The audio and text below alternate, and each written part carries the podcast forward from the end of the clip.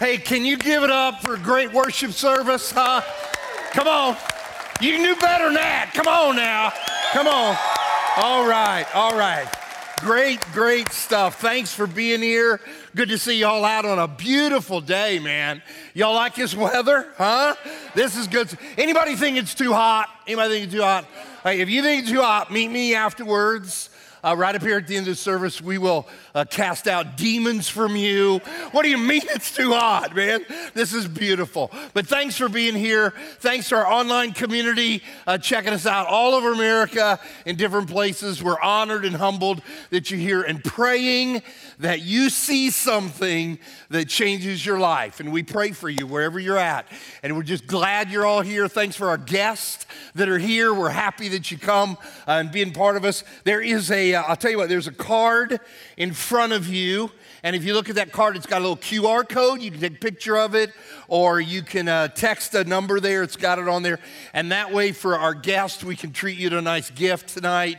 We'd love to be able to share that with you. So go ahead and do that sometime, and, and that'll, uh, that'll help you out and show you how to take care of that. Now, before I teach, a couple things I want to kind of bring you up to speed on in the life of the body here. So you're up to speed on things that are happening that are important.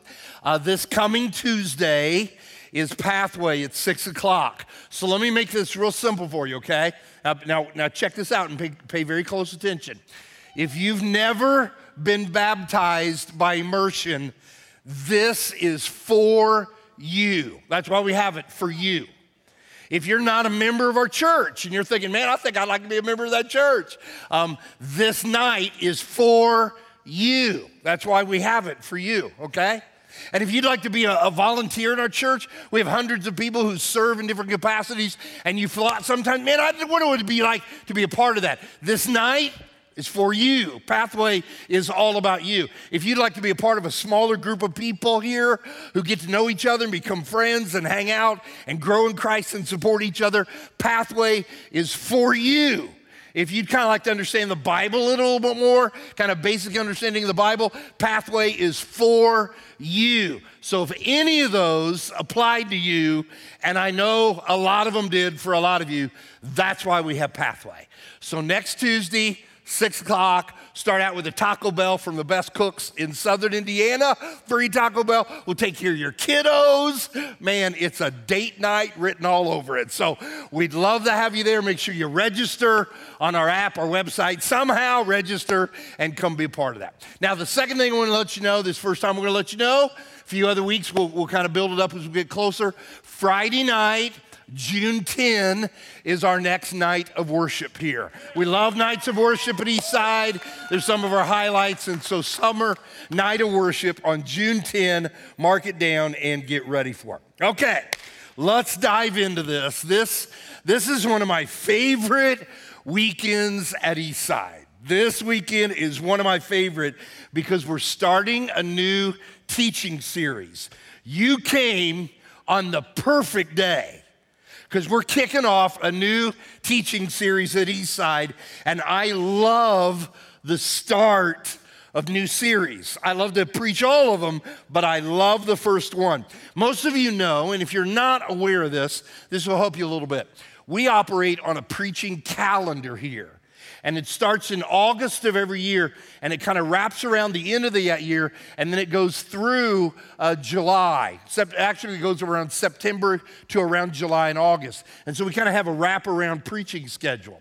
And so as I look back to this season that we've had, this preaching season, there have been some series that we've had here that, man, I'm telling you, God just did some things in our preaching series. I remember back in November, we did a series called Burned. And if you were here, you will remember some of that. If you're new and come along since then, I mean, it was just a, a powerful time when we talked about how we react as Christians when people burn us, when they do something wrong. And that was some powerful stuff. I, I loved that series. I think the Done with Egypt series is one that we probably need to repeat maybe every two or three years. Uh, we did that last January, and there, has, there is still some ripple effect. as we think back at some of the things that came up with Done with Egypt. I, I, don't know if I've ever been as proud of our church as when we worked through the Can I series recently. Man, those were tough topics, okay? Some of y'all told me, dude, those were tough. We'll try preaching them and see how tough it is, okay?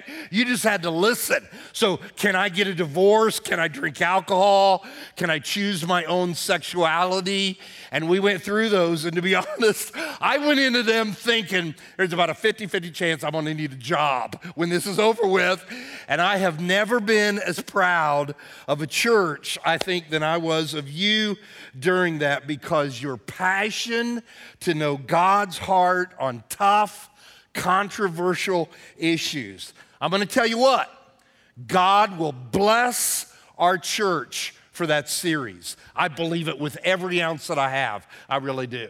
So I've loved these series that we've done, and we just came out of the GOAT. The greatest of all time was Jesus. And I kind of went into that thinking that, you know, it's kind of be okay, you know, it's going to be all right. I had no idea what God would do in those seven weeks. It blew me away. Let me tell you something. I heard last week that there is an administrative office team in, in, in the employment of the University of Louisville football team. And so there's this team involved in their football team, kind of an administrative office type stuff, and they do training sessions once a month. And I found out that last month they used one of our GOAT series and they watched it in their training session. Isn't that awesome? Huh? That's incredible. Yes, that's incredible. I heard the University of Kentucky wanted to do the same thing. They couldn't find anybody knew how to turn the television on. So they couldn't get that in. I am joking. I'm joking. I'm joking. I remember the score last year 52 21. I was there. I know, I know, I know. Let's get over it. Okay, so here we are today. And I've told you all that so that you know the excitement that whoever gets to do this gets to feel. And I don't know if there's a way that what I'm sensing and feeling can somehow get into you in this service. But when we get a chance to kick off a new series, I just can't tell you what it feels like. It is such a great feeling. And today is no exception because we're jumping into this, this study that we call little sticks of dynamite. And what in the world does that mean? And if you happen to see it on social media, you thought, what is that about? That's what we wanted you to think. What is that about? What in the world are we talking about? Well, this is one of those things that you're going to see over the next several weeks that it's probably something that you would never, ever give attention to unless your church talked about it. And so we chose that we're going to jump into this thing, and it basically comes down to this there are 66 books in the Bible, 66 different books. And I don't know if you ever knew this, but five of them, only five, only five of them have only one chapter. They're these tiny little fragments, these little nuggets hidden in your Bible that hardly ever get any press at all. In fact, there might be one or two that you've never even heard of. But, dude, when you dive into them, they are dynamite. And you're going to find that out today as we jump into the first one in the Bible that has only one chapter, and it is the book called Obadiah. And my guess is you haven't been having devotions in the book of Obadiah lately. And so when you walk out of here in a few minutes, and veteran Eastside people are saying, when he says few minutes, that's a long few minutes. But when you walk out of here, you're going to have an idea what this book is, and you're going to be saying, wow, I had no idea that was in the Bible. Now, in order to kind of wrestle through it, we've got to start with a little bit of intellectual brain work. So you're going to have to think with me uh, to get on the same page of this story. The very first book of, of uh, the Bible has one chapter, starts with this first verse that needs a little attention. Let's look at it. The vision of Obadiah. And this is what the sovereign Lord says about Edom. Now, there is so much in that verse right there that if you're like me, most of us look at that and we just kind of scoot right on by. But think about this there's this guy named Obadiah who is the mouth of God. He is the messenger of God. He's a prophet. He is God's preacher to communicate God's word. And apparently, when Obadiah sat down to write this, God had something to say to Edom. And if I pass out a little paper around here and said, everybody write on a piece of paper, who is Edom? Most of us have no idea in the world who Edom is. But once you find out who Edom is, your mind will go, wow. Now, you got to be a history buff. And if you're not a history buff, uh, you're probably going to zone out here in the next few minutes, but don't let that happen to you, okay? If you're sitting with somebody next to you who's not a history buff and they start to zone out, just go ahead in the name of Jesus, slap them. Do whatever you got to do because you can't zone out on this. This is incredibly important to know in order to understand Edom. So, watch this. Everybody in the room Everybody here, we are together under one thing, and that's the thing or the person that got all this started. All of this together, everything we're doing, came from a man by the name of Abraham. The Bible calls him the father of our faith. That's where it all started. Now, Abraham had a son named Isaac. And you might remember the story, if you're a Bible person, about the story where God asked Abraham to sacrifice his son Isaac because God wanted to know, Abraham, am I more important even than your own kids? And Abraham passed the test and God let Isaac live. Many of you know that story. And then Isaac has a set of twin sons. Somebody say, Lord help him, Lord help him. We got Esau and Jacob. And that's that's where the action started. Because if you look at both of these boys, you can follow their timeline. Now, don't lose me. I know we're talking history, but don't lose this. Let me talk to you first of all about Jacob's timeline. What happens down this line? Now, Jacob has 12 sons. And those 12 sons together develop and form the nation of Israel. And those 12 sometimes are called the 12 patriarchs. Sometimes they're called the 12 tribes of Israel. Many of you have heard about that. And so now we have Israel. We have God's nation showing up in this lineage. From Israel, we get Jesus. Jesus shows up from a tribe of Judah one of those 12 tribes, Judah, and Jesus comes onto the earth. And from the moment of Jesus' life to this moment right here, all of that gap of time, anybody who says, I want to be identified with Jesus, I want to follow Jesus, I'm grateful for what Jesus did for me on the cross, Jesus and all of those people combined together to be known as the church. That's you and that's me. Now watch, don't don't miss this or everything I say over the next 3 hours won't make sense. So, okay, so some of you still with me. It won't be 3 hours, not even close, okay? Maybe a couple. So, Jesus to the church and Jesus is going to come back again, and you know that, and he's going to take us to heaven where we will live eternally forever and ever and ever and ever. Now, watch this. This is so cool. If you're in this room and you identify with Jesus, this is your line right here. And it all came from Jacob. Now, let's go over to Esau. Esau, the other twin, his descendants came together and formed a different nation. And that nation was known as Edom. And so, if you want to know what is Edom? Who is Edom? Edom was a nation that was started by the descendants of Esau. Now, here's what you got to know historically. Hang with me, we're almost done with the history lesson.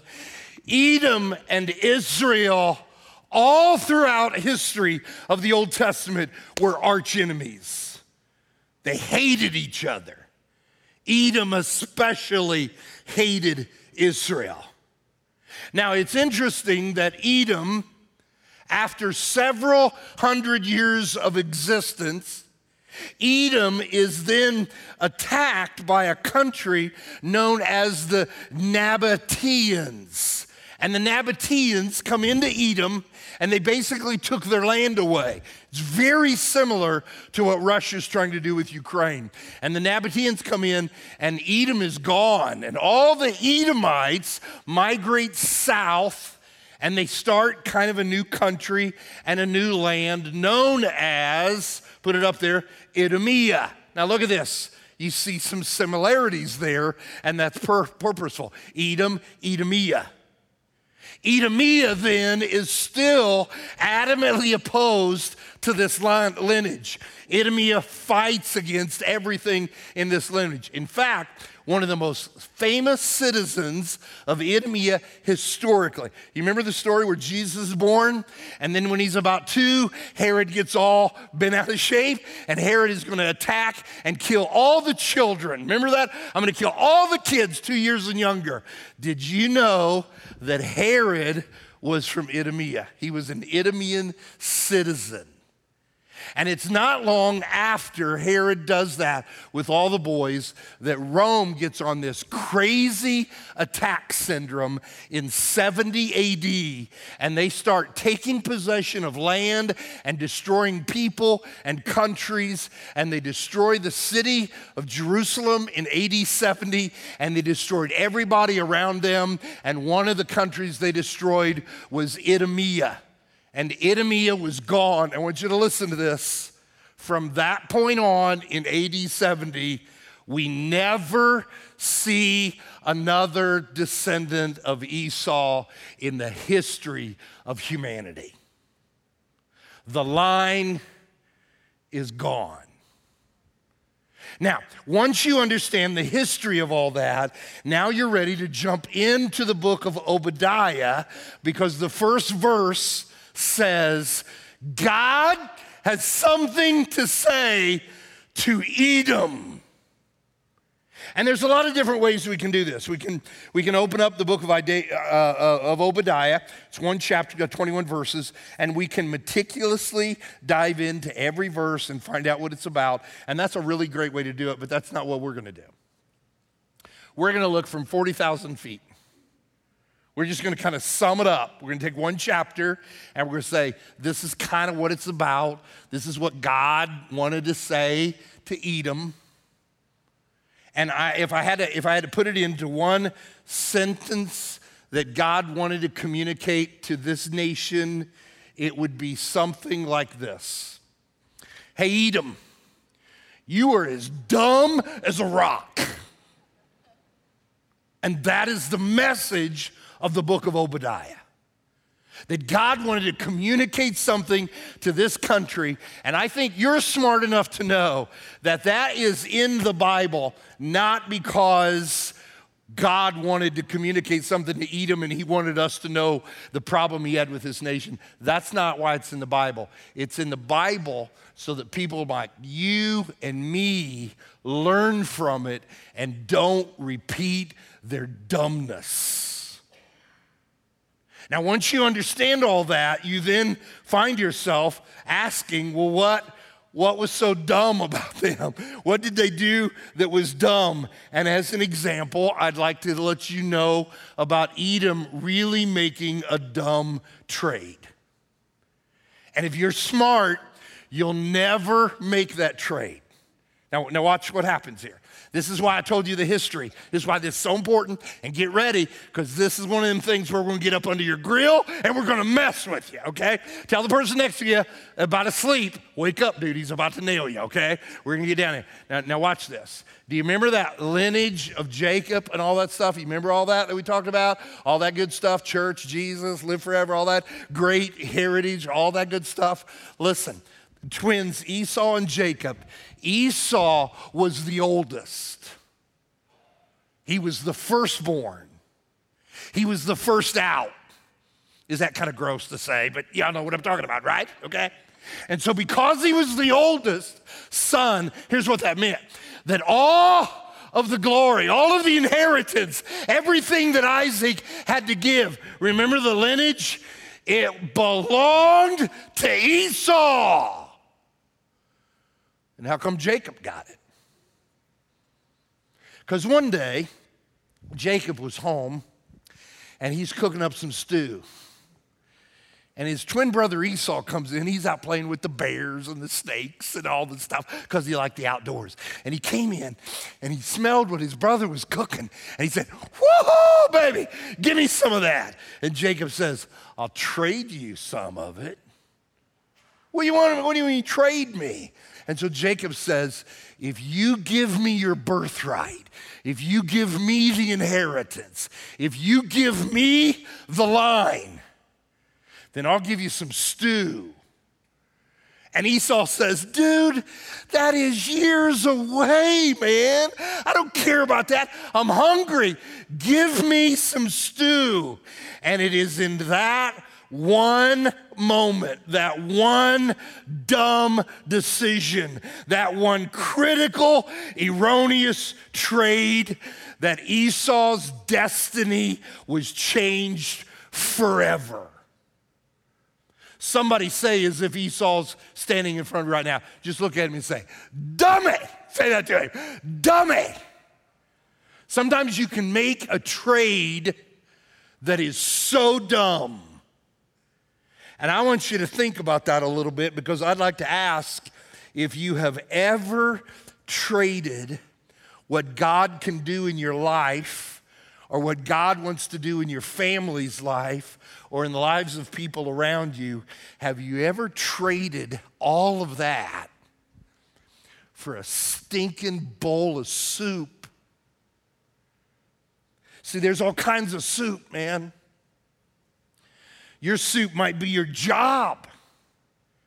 And you devote all you have to your job, and because of that, you're probably really good at it, and you probably really like it, and you probably make some good money, and you probably have people who praise you for it, and that's just your thing, man. But because that's such a thing for you, you've traded time and energy for your spouse and your kids, and you ended up trading your family for work. You traded it for a bowl of soup, man. No one on their deathbed has ever said, Man, I wish I'd have spent more time at the office. You know what? Your soup might be repetitive poor choices, it might be giving in to sinful temptations. Have you learned yet? I have. You can do thing, something in one minute that will change forever. Anybody know?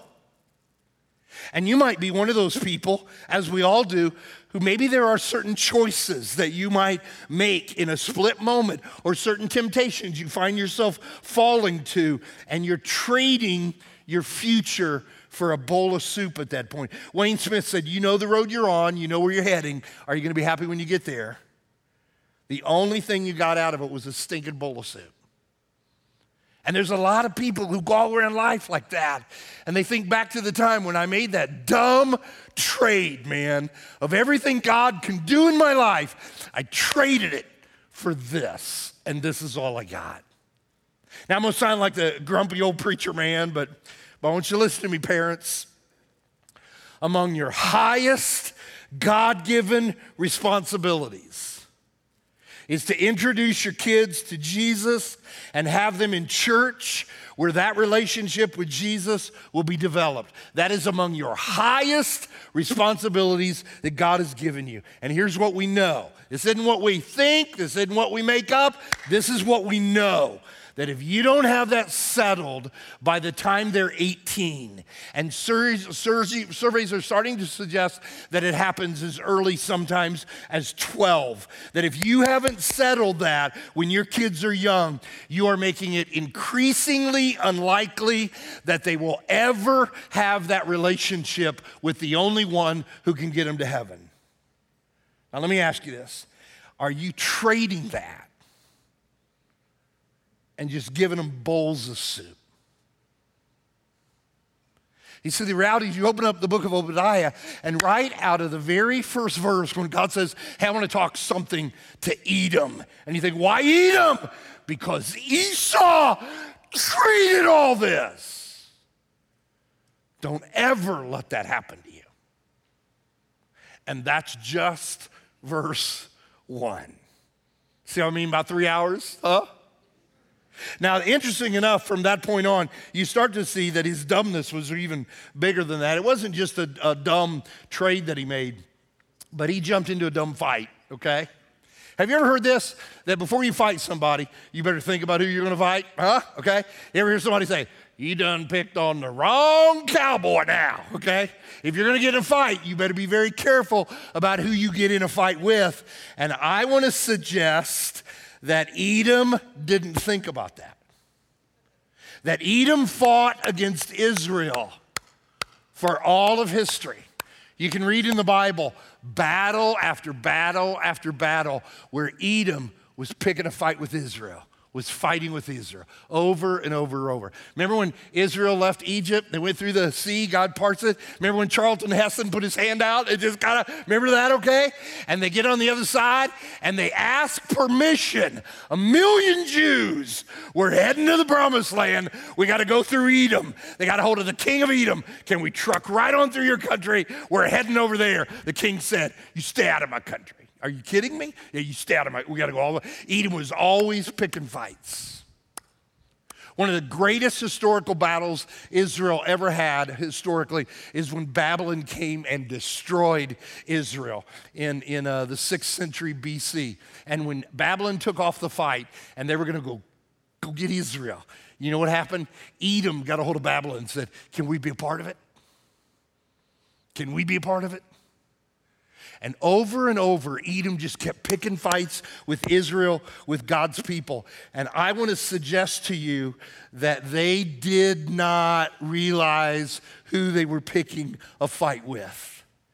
And so, right in the heart of this book, Obadiah reminds Edom here's all the things you did that you should not have done. Let me read them to you starting in 13, 14 verse, you got this breakdown. You, Edom, you should not march through the gates of my people in the day of their disaster. You've been doing that? You shouldn't do that. Check out the next one. Nor look down on them in their calamity in the day of their disaster. When they're having a rough time and you're laughing at them. Ha ha, I'm glad it happened to you. Next verse. Nor seize their wealth in the day of their disaster, robbing from the people of God. Go on. You should not wait at the crossroads to cut down their fugitives. You shouldn't do that. You've been doing that. Nor hand over their survivors survivors in the day of their trouble go after the people who made it through the battles. You shouldn't do that. Notice what he says over and over and over is you've been coming after Israel and you shouldn't do that. That's a dumb fight. Here's why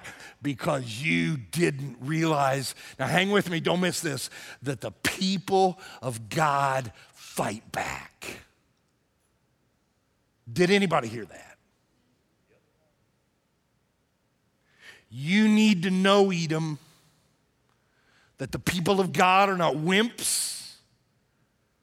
We're not meek people who sit around and let evil attack us and do what it ever wants to do. We do not operate that way. And so I want to play it on that and I want to talk to you about that and I want you to hear me. As the people of God, we will always have enemies who attack our beliefs Do you work at some place where they just make fun of you because of the things you believe as a Christian? As the people of God, we will always have enemies who attack our way of living, who see us as a threat to their humanistic views. That is always going to happen. What Edom did to Israel is what will always happen to the people of God. And we are seeing that today at a level that we have never seen before in the history of our lifetime. When we stand on God's truth, we are ridiculed, we are attacked, they will cancel you like that. You go out and tell somebody God's view on abortion and see what happens to you. You go out there somewhere and you talk about God's view on sexuality and you see what they say about you. You go to work or you go to school or you go somewhere in the marketplace and you talk about a thing called absolute truth that there are things that are always right and things that are always wrong. You go do that and see what they say about you. Those things happen to our church at Eastside in ways that you will never know about. And I don't tell you because it scare you to death. But those people don't realize the fight they're getting into. Because God has called his people to never back down. God has called his people to never apologize for the truth. Can anybody say amen to that? I want you to hear me on this. At a time when our humanistic, secular world is pushing the envelope farther than we have ever seen in all of our life, now is not the time for the people of God to be silent. We are to be kind, we are to be loving, but we are never to be silent. Because here's what we'd say to Edom You don't know who you've been picking on. And the church is being called to be that type of a place more than at any time in the history of our lives. You didn't realize the fight you're in. I've got a little thing somebody gave me a long time ago, and I have sought and sought and sought where this came from, and I, I'd love to credit somebody for writing this. I don't know where it came from, I don't know who wrote it. I've read it two or three times in sermons when it applied, and when I was writing this message, I thought, man, it, it applies again. So let, let, me, let me read it to you, and you'll see what I mean. Because basically, what it's saying is you better be careful who you want to fight against, because the people of God so let me read it. I keep it on my desk on days when people beat me up. Satan, somebody say Satan. Satan, Satan listen up. Listen now, listen long, and listen well. We are the church of the living God. If at any point you want to yell amen, knock your lights out, okay? We are bought with blood charged with power, married to Jesus, indwelt with his spirit, immune from destruction, and destined for victory. Satan, we will not fear your foolish foibles. We will not run from your roaring, fold under your fire, be scared by your subtleties, be derailed by your deceptions, lulled by your lies, or scared by your subtlety. Because we're part of the company of the committed, the crowd of the covenant, the congregation of the courageous, the crew of the commission. We're a fellowship of the faithful. We are the battalion of believers, the regiment of the redeemed, the division of the devoted, the army of the proved the team of the trumpet, the lot of the lords, the platoon of the powerful, vestige of the victorious. I love this. We're not here. We're not here to dread the war, Satan. Plan the war, study the war, evaluate the war, discuss the war. Doggone it, we came to win the war. Satan, the clock is running out for you. We await our rapture, your rupture. Our consummation, your condemnation. Our reign, your ruin. Our victory, your vacancy. Our success, your sorrow. And you can summon all, all your host, but you will lose this battle. For he that is within us is greater than he that is in the world. We're the church of the living God blood washed, spirit filled, battle scarred, unrelenting, indestructible, and the gates of hell will never, ever, ever, ever prevail against us. Now, watch this, watch this. Here, here's why I love this. Here's why I love this. Because that's what God told Edom. You better be careful who you fight against because the people of God will not put up with it. You remember our lines? So, on the line of Jacob, what did it end up with? Eternally living in heaven. What happened on the line of Esau and Edom? Extinction. Church, show some backbone. Somebody said, Come on, show some backbone. Edom was really dumb because they, they got involved in a bad fight, man. They didn't think about it. But all of that sets up. We haven't even talked about the book of Obadiah yet. All of that sets up the greatest dumbness that they had. And I call it, for my purpose of understanding, is, is a really dumb assumption that they made. See, they assumed you could attack the people of God and get away with it. They assumed they could attack the people of God and God would sit back and let it happen. And all through history, Edom is making that assumption. We can deny you coming through our country. We can jump on with Babylon and we can destroy you. We can make fun of you when things go bad for you. And they all assumed the whole time that God is going to sit back and let that happen. That's a terrible assumption because the rest of the book is one statement after another of God saying to Edom, This is what I'm going to do to you because you came after my people. Let me show them to you. I think some of them are funny. Look at this first one. I will make you small among the nations. You will be utterly despised. You think you're somebody? Next verse. I will bring you down, declares the Lord. This is my new favorite verse in the whole Bible. Oh, what a disaster awaits you. Your warriors will be terrified in the ninth verse. You will be covered with shame. You will be destroyed forever. Remember? Extinction. As you have done, it will be done to you. Your deeds will return upon your own head. And then check this out it's the culmination of it all. There will be no survivors from the house of Esau. The Lord has spoken. Wow.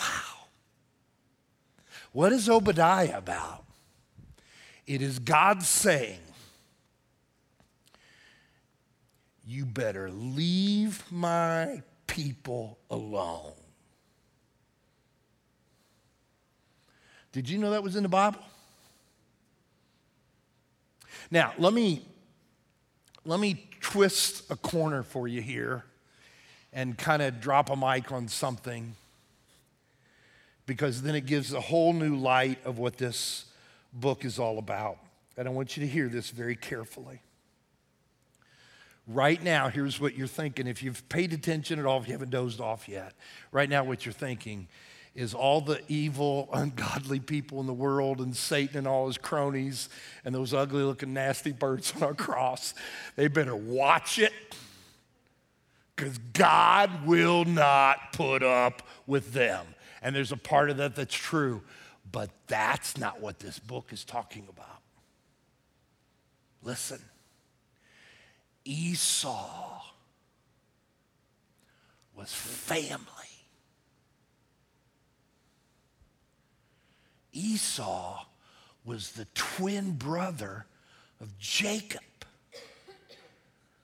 What God was saying is that I am adamantly opposed. Don't miss this.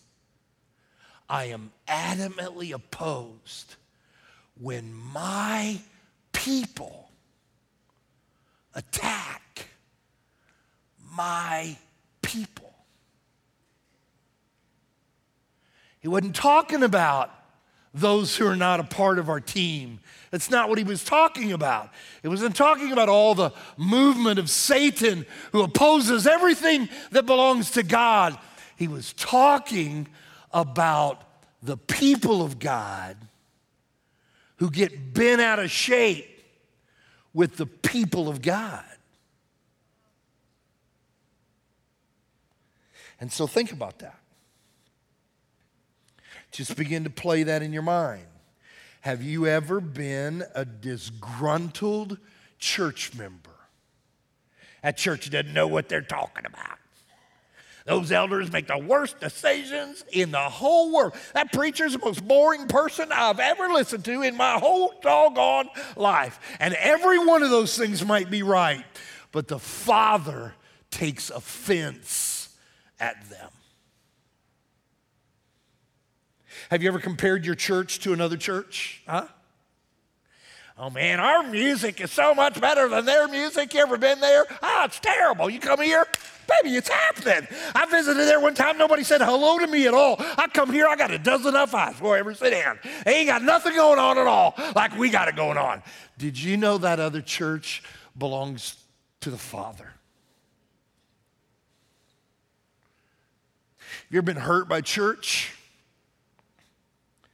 Have you ever had people in the church hurt you in a way that they should have never hurt you? And now that, that grudge and that hurt has grown into a cancer into your spirit.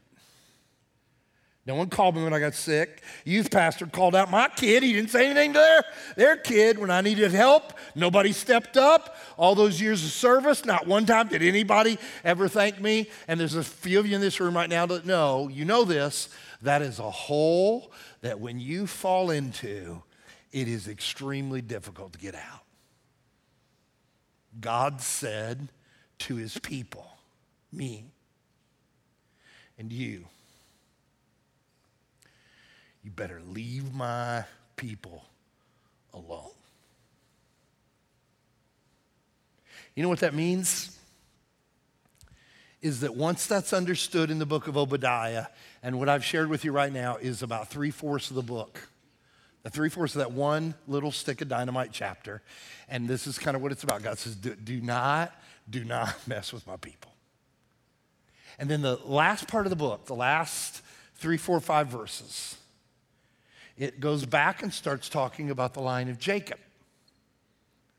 And God tells Edom, I want to tell you something about the line of Jacob. And here's what God says I have their back. I got their back. And when anybody attacks them, when anybody comes after them, I'm going to be there. I'm going to take care of them. He tells Edom that you might hate Israel, but I got Israel's back. They're going to be okay. They're going to be fine. That is a principle that carries on historically. God says to everybody who opposes him and his people, My church is going to be fine. My children are going to be okay. And you know why? Because the Father always has your back. He always has your back. And so you can see it even in the heart of Jesus. And I want you to hear this, and I just want you to go home with that knowing that if you're attacked by the people of God, if you're in a church that gets attacked by other people of God, that God has our back. I just want you to think about this. So Jesus is just right ready to head up, man. He is he's done, okay? He's done his thing. He's been on the cross, he's alive, he's told everybody he is ready to go, man. I'm going home. And right before he takes off, he gets his closest people around him. And many of you know what he said to them. Check this out. He said, I want you to go make disciples of all nations baptize them in the name of the Father, and the Son, and the Holy Spirit, teach them everything I've commanded you. Here's what he's saying Go rock it out, man. Go into the world, get as many people as you can to believe in me, stand for me, represent me, be who you're supposed to be in me. Just go make a difference in this world. He says that, and he just starts going up. Now, here's how I envision it, okay? I don't know if the Bible really says this, but this is kind of how I it. He starts going up, and everybody's like, oh, man, he's leaving, and we're going to go rock it out. It gets about 30 feet up. He stops. And he moves his arm a little different way and he comes back down. He says, Oh, yeah, I forgot to tell you something. And he says this, and surely I'm with you always to the very end of the age. I got you back. I got you back. And so here's what you can do when you get in your car in a few minutes you can choose to be dumb, or you can choose to be defended. And I like the latter. How about you? Father, I thank you for places in your word that we didn't have any idea it was in there. And I thank you for the encouragement as a child of God that you're always going to be with us. You're going to stand with us. You're going to fight for us. And we will not have to face any of that ever, ever alone. I want to thank you for that powerful message from your servant Obadiah. But Lord, here's where I struggle. Here's where we all struggle. Don't let us back down on the fight. Don't let us be weak.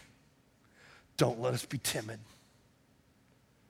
Teach us to stand for you with kindness and sensitivity and love, but don't let us do it with a weak backbone. And I pray that today in the name of Jesus. Amen.